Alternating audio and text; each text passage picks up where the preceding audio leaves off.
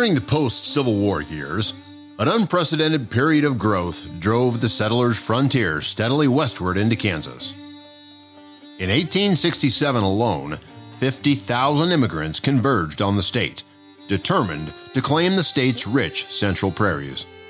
Moreover, the rapid expansion of commercial farming foreshadowed the end of the classic Plains Indian culture. Hundreds of thousands of acres of prairie were busted out by the plow each year as the bison's feeding grounds became rigorously converted to wheat and cornfields.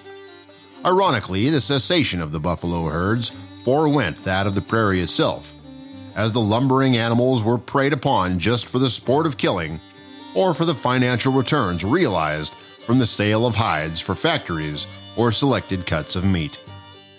By late spring of eighteen sixty-eight, a general onslaught was once again unleashed along the frontier by the southern tribes. As the casualties mounted, the frightened populace flocked to the safety of small towns. They barricaded themselves against the atrocities befalling many friends who remained on their homesteads. The homesteaders abandoned their crops and livestock in the fields to choose poverty over the risk of sudden death. The governor's office became besieged with petitions for relief rations and militia protection. Finally, enraged citizens advised Governor Samuel Crawford to make peace with the devil's Shivington style. By late summer, the atrocities had become unbearable, and the Kansas militia units were once again gathered for punitive campaigns. Governor Crawford, unmistakably disappointed with the inability of the federal troops to prevent the attacks, appealed directly to President Andrew Johnson.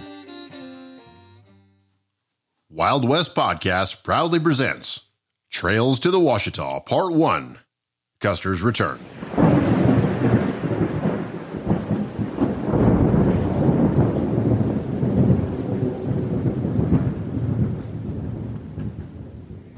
On February twenty-ninth, eighteen sixty-eight, General Philip Henry Sheridan arrived at Fort Leavenworth, Kansas. Sheridan replaced Hancock as the new Army's Department of Missouri commander. Sheridan's friends referred to the five foot five inch general as Little Phil. However, there was nothing little about his reputation. Like his predecessor, Hancock, Sheridan was an icon of the American Civil War. In addition, Sheridan carried with him prestige as a brilliant leader and a relentless fighter. As the campaign's commencement, Sheridan encountered the problem of Indian plunder resulting from raids by Southern Plains warriors. The Indians also refused to stay confined to the reservations the Medicine Lodge Treaty assigned to them. Sheridan responded quickly to the new raids into Kansas and adopted the retribution policy to follow the crime. Another problem Sheridan encountered was that the division of the Missouri encompassed the vast wind-blown blanket of grass known as the Great Plains. The Great Plains was the home of the Plains Indians, whose lives revolved around the buffalo. To prepare for the upcoming Plains campaign, Sheridan's division extended from the Dakotas in the north to Texas in the south and extended west to the Rocky Mountains. Within his command were three major overland routes: the Santa Fe, the Smoky Hill, and the Platte. Here also was the proposed route for the Transcontinental Railroad. Sheridan's job was to secure the overland routes in the region to make way for the railroad. To offset the problem of Indian raids, Sheridan dispersed troops who protected the Smoky Hill Road and the Santa Fe Trail, the Kansas Pacific Railroad work crews, and the Kansas settlements. Furthermore, it was against his nature to remain passively on the defense without responding to what he saw as the devilish work of red fiends. Accordingly, Major General Philip H. Sheridan stated the following soon after taking command. At the outbreak of hostilities, I had, in all, a force of regulars numbering about two thousand six hundred men, twelve hundred mounted, and fourteen hundred foot troops. With these few troops, all the posts along Smoky Hill and Arkansas had to be garrisoned, immigrant trains escorted, and the settlements and routes of travel and the construction parties on the Kansas Pacific Railway protected. Then, too, this same force had to furnish for the field small, movable columns that were always on the go, So it will be rightly inferred that every available man was kept busy from the middle of August till November, especially as during this period the hostiles attacked over forty widely dispersed places, in nearly all cases stealing horses, burning houses, and killing settlers.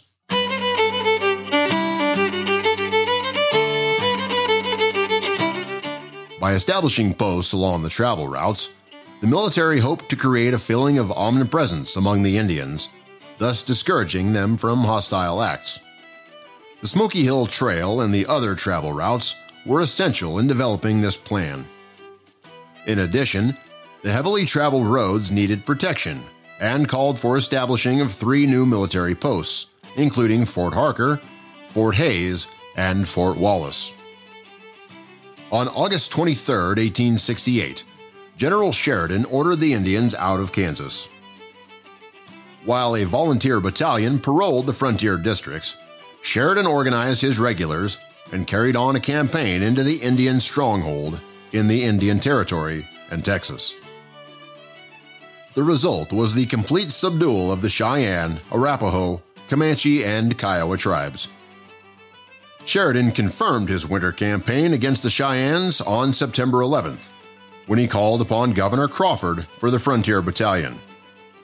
Sheridan's forces were to be ably assisted in this campaign by the nineteenth Kansas Volunteer Cavalry. Shortly afterward, it was predicted by General Sherman in the following prophetic statement.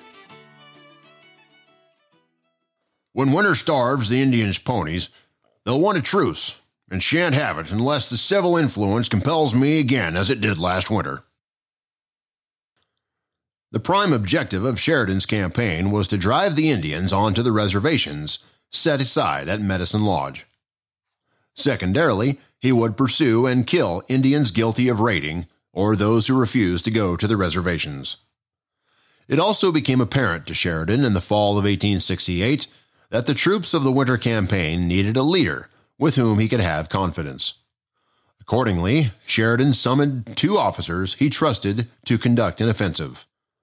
One was Major Eugene A. Carr, commander of the fifth Cavalry. An eighteen fifty graduate of West Point, Carr served on the frontier from eighteen fifty-two to eighteen sixty and won the Medal of Honor in the Civil War. Carr would suit Sheridan well in the months ahead. The other officer was Custer. Sheridan appealed to Custer's court-martial to obtain him into the field.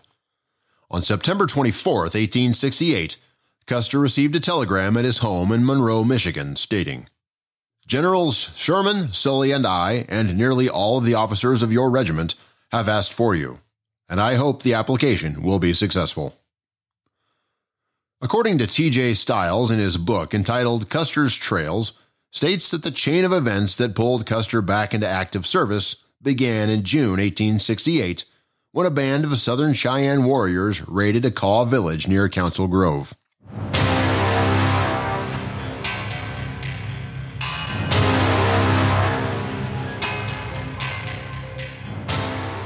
On June third, eighteen sixty-eight, some four hundred Cheyenne Indians flooded Council Grove, Kansas, armed and painted for war. When the Indians reached the west end of the town, they divided their forces, one half following along Elm Creek to the south of town, while the other continued to march along Main Street. The people were taken completely by surprise, but held themselves in readiness for whatever might happen. At that time, the Kansa tribe was stationed about two and a half miles east of Council Grove on Big John Creek. The cause for the Cheyenne being on the warpath was a dispute with the Kansa Indians. During the previous year, the Kansa and Cheyenne had lived at peace with each other, but a dispute arose over horses. The two tribes came together about two miles east of Council Grove, where negotiations with the help of Indian agents took place. After several hours of trading insults and staying out of each other's firing range, a battle lasting several hours left three men dead. During the altercation, a white population of men had made the battle a social occasion, watching the fight from nearby hilltops. Afterward, the Cheyenne left the area, moving up the Solomon Valley, where they killed several settlers and committed other depredations.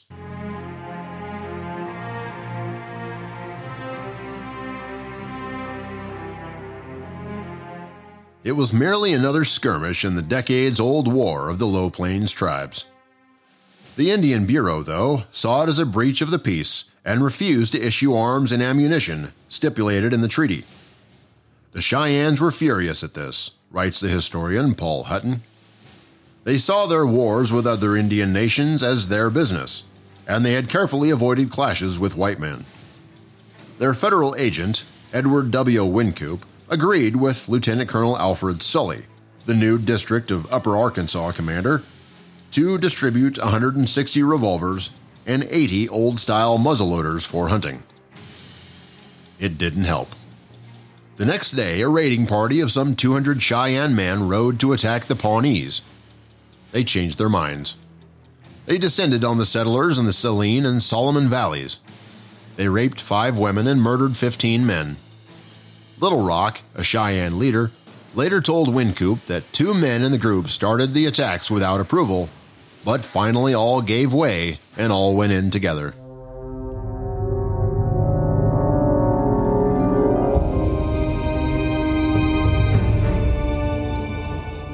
Additionally, in August of the same year, two Army scouts, including Custer's friend Medicine Bill Comstock, went to a dog soldiers' camp to investigate the raids. The Cheyennes killed both of them. The story begins with Comstock and Abner Grover being ordered by Lieutenant Beecher to go to the camp of the Cheyenne chief Turkey Leg to rein in his warriors, who were wreaking havoc in the Saline Valley along the Solomon and Republican rivers. Both scouts knew Turkey Leg, having lived in his village during their trading days, and they were counting on Cheyenne hospitality, which held that a former friend would be safe in a man's lodge, even if the relationship had soured. So the two went ahead with their mission, despite knowing that just days earlier, seventh Cavalry soldiers under Captain Fred Benteen had skirmished with Turkey Leg's warriors, killing four and wounding ten. Comstock and Grover found the village on Sunday, August sixteenth. Accounts of its location vary, but according to research by John S. Gray, it lay at the head of the Solomon River, about twenty-five miles north and east of Monument Station. Comstock and Grover made it to the chief's lodge safely, but midway through negotiations, runners galloped into the village with news of the Benteen fight. After the report of the Benteen fight, the meeting became tense, and the Indians then drove the scouts from the village on August eighteenth. However, when they were just about two miles away, they were overtaken by seven Indians, who initially appeared friendly. The natives soon fired on Comstock and Grover and left them for dead. Grover nevertheless survived and made his way to the railroad. Upon arriving at Fort Wallace, Comstock's body was recovered and buried at the old Fort Wallace Post Cemetery, but the location is unknown today. Comstock was just twenty-six years old. The official report from Fort Wallace, written by Commanding Officer Captain Henry C. Bankhead and dated August nineteenth, states, "The Indians then drove Comstock and Grover out of camp, and when about two miles away were overtaken by a party of seven, who initially appeared friendly. After riding along with them, they fired into their backs, killing William Comstock instantly. Grover remained hid in the grass during Monday. Monday night, walked to the railroad, which he struck about seven miles east of Monument, and sent on to this post."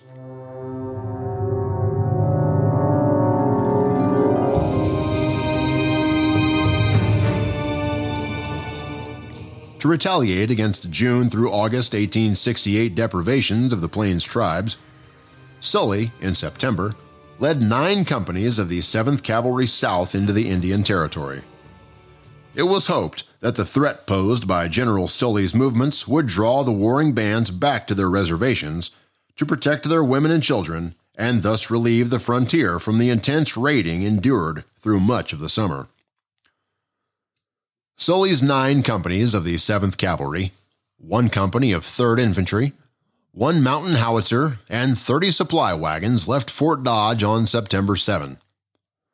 Before General Sully's arrival, the Fort Dodge garrison had once again been hard-pressed to hold the field in the face of the attacks meted out in the vicinity of the post. Although the trains moving along the Santa Fe route endured the brunt of the aggression, the fort's losses from field engagements mounted steadily. One raid was made against Fort Dodge, with four troopers killed and seventeen wounded. On the first day, the column marched thirty miles and camped that night on a branch of Crooked Creek. The command marched south the next day, late that afternoon discovered an Indian trail. They continued the pursuit for the next two days and reached the Cimarron River on September tenth. That day and the next, Cheyenne and Arapaho war parties harassed the soldiers in several minor skirmishes. Finally, Sully's column moved to the Beaver River on September twelfth and fought a significant skirmish there with the Indians. On September thirteenth, hostile warriors harassed the column throughout the day. Finally, on September fourteenth, a weary Sully bivouacked his command at the confluence of Wolf Creek and the Beaver River. There, he reassessed his situation and decided the Cheyenne and Arapaho villages were, without a doubt, forewarned of his approach.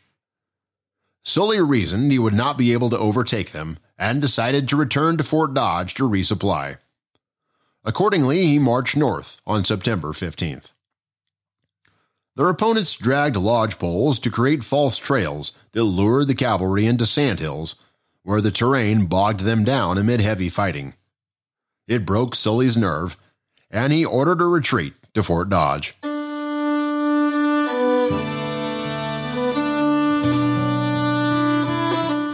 Major Joel Elliott wrote to a friend about the expedition. "I had the honor to command the cavalry on that expedition, and if it was fighting, then Indian wars must be a huge joke."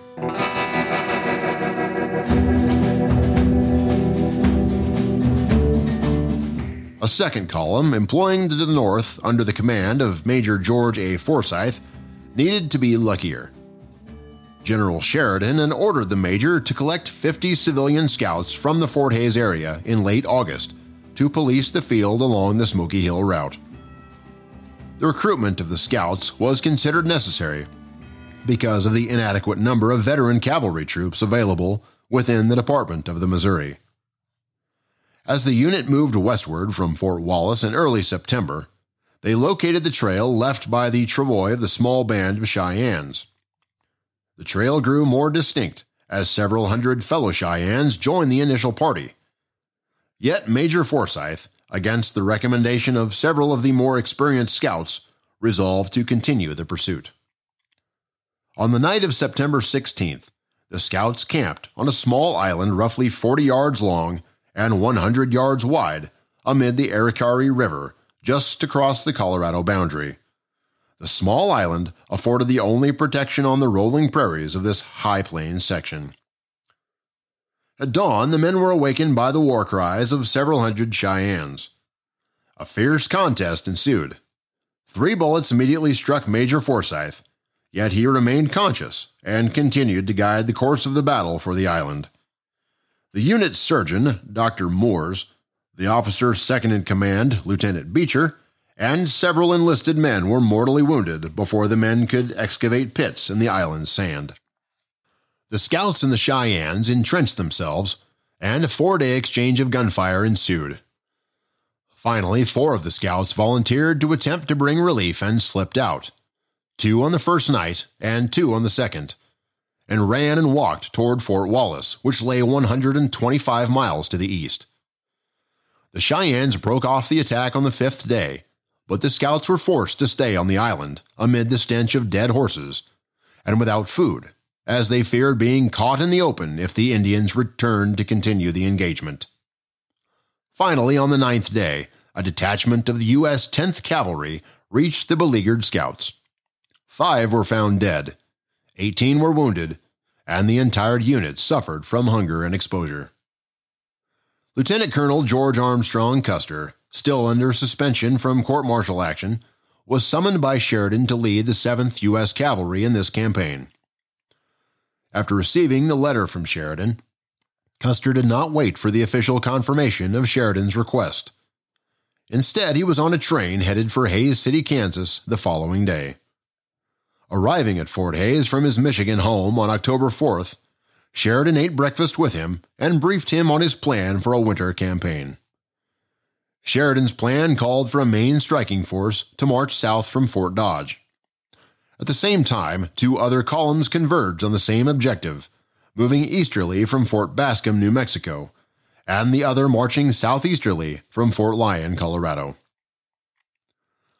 The following reflects a fictional account of George Brown's story when Custer arrived at Fort Hays, Kansas, and his travel as a scout to Fort Wallace before the Beaver Creek skirmish.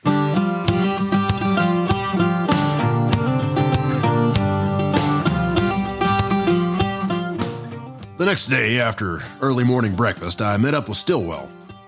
He introduced me to Lieutenant Pepoon, who was in charge of the scouts, who was present with the relief force sent to the beleaguered Beecher Island.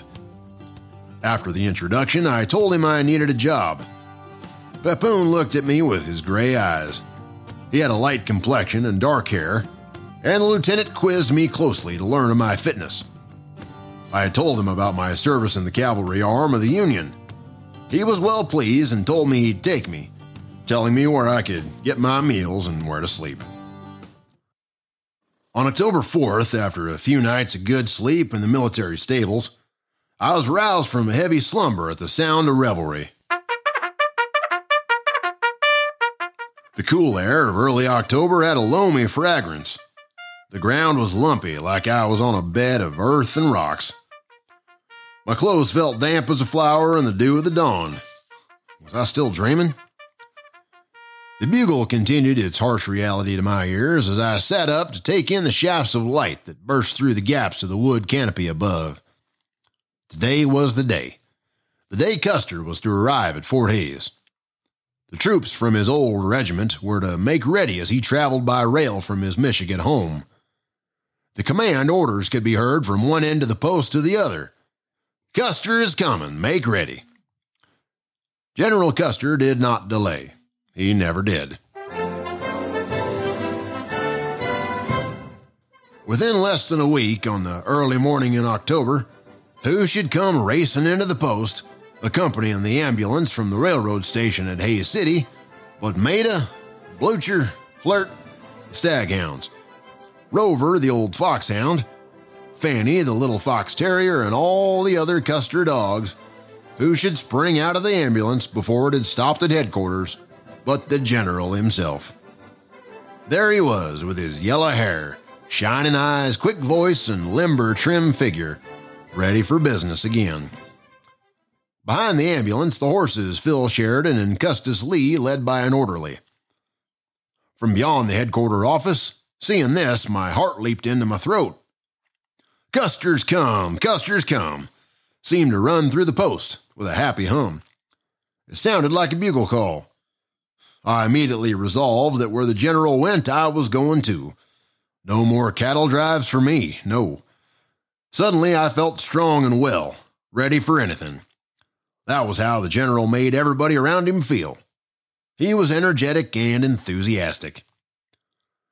Now, it was positively known that General Sheridan planned a winter's march against the Indians to catch them in their villages. Sheridan figured he could seize the Indians while there was no grass for their ponies, and they could not travel at will. Many heads were shaken over the scheme as being a foolhardy one.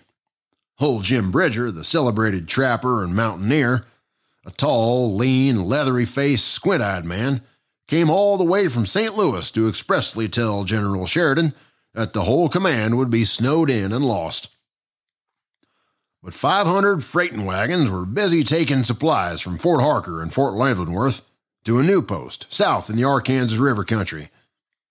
With these supplies on hand for the soldiers, horses, and men well clothed, General Sheridan reasoned that the white men would do better in the winter than the red man. The only way to bring those Indians to terms is to give them a good thrashing. I rely on you for this, Custer, I heard him say. We'll carry the war into the enemy's country when he isn't expecting it. Nothing was lost with General Custer. No, not old Curly. He acted as happy as if he were starting on a buffalo hunt or a ride with Missus Custer and the dogs. He stayed only a few days at Hays for instructions and final preparations, and when out he rode southward bound, eager to resume command of the seventh. I, on the other hand, would ride in a different direction to Fort Wallace. By the time of my departure by wagon, Fort Hays was well stripped of its scouts, whom I knew, California Joe, Jack Corbin, Trudell, and Romeo. They were now south of the Arkansas River. Buffalo Bill was out with some of the fifth Cavalry. Wild Bill was carrying dispatches on the trail, and with them the seventh Cavalry located thirty miles south of Fort Dodge. A few days after I joined these scouts at Fort Wallace, we drew horses and made a trip up the Smoky Hill River as far as Monument Rock. We reconnoitered around Fort Hays, going north, thence east, covering a period of four or five days, returning by way of Fossil Creek.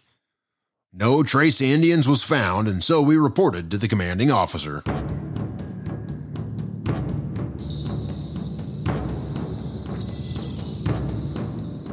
Adding to the ongoing deprivations by the Plains tribes, a raid occurred on a wagon train en route to Fort Dodge.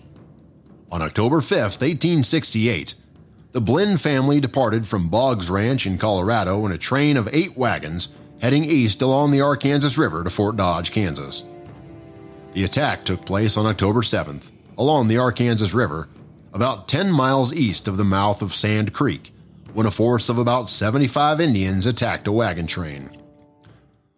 One man was wounded during the attack, and the Indians succeeded in stampeding the ox teams, acquiring four of the wagons, and taking Missus Blinn and her child captive.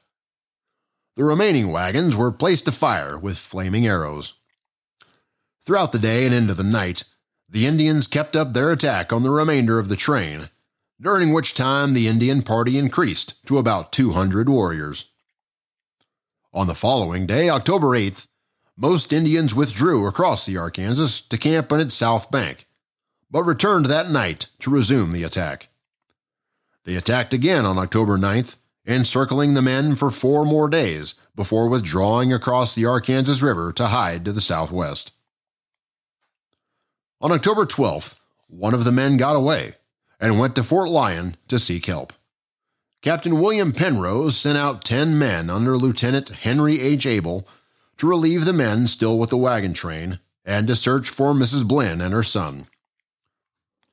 About four miles from where the wagon train had been held under the attack, the soldiers found a note that Clara had written on a card and laid on a bush along the trail. The message read, "Dear Dick, Willie and I are prisoners. They are going to keep us. If you live, save us if you can. We are with them. Signed, Clara Blinn."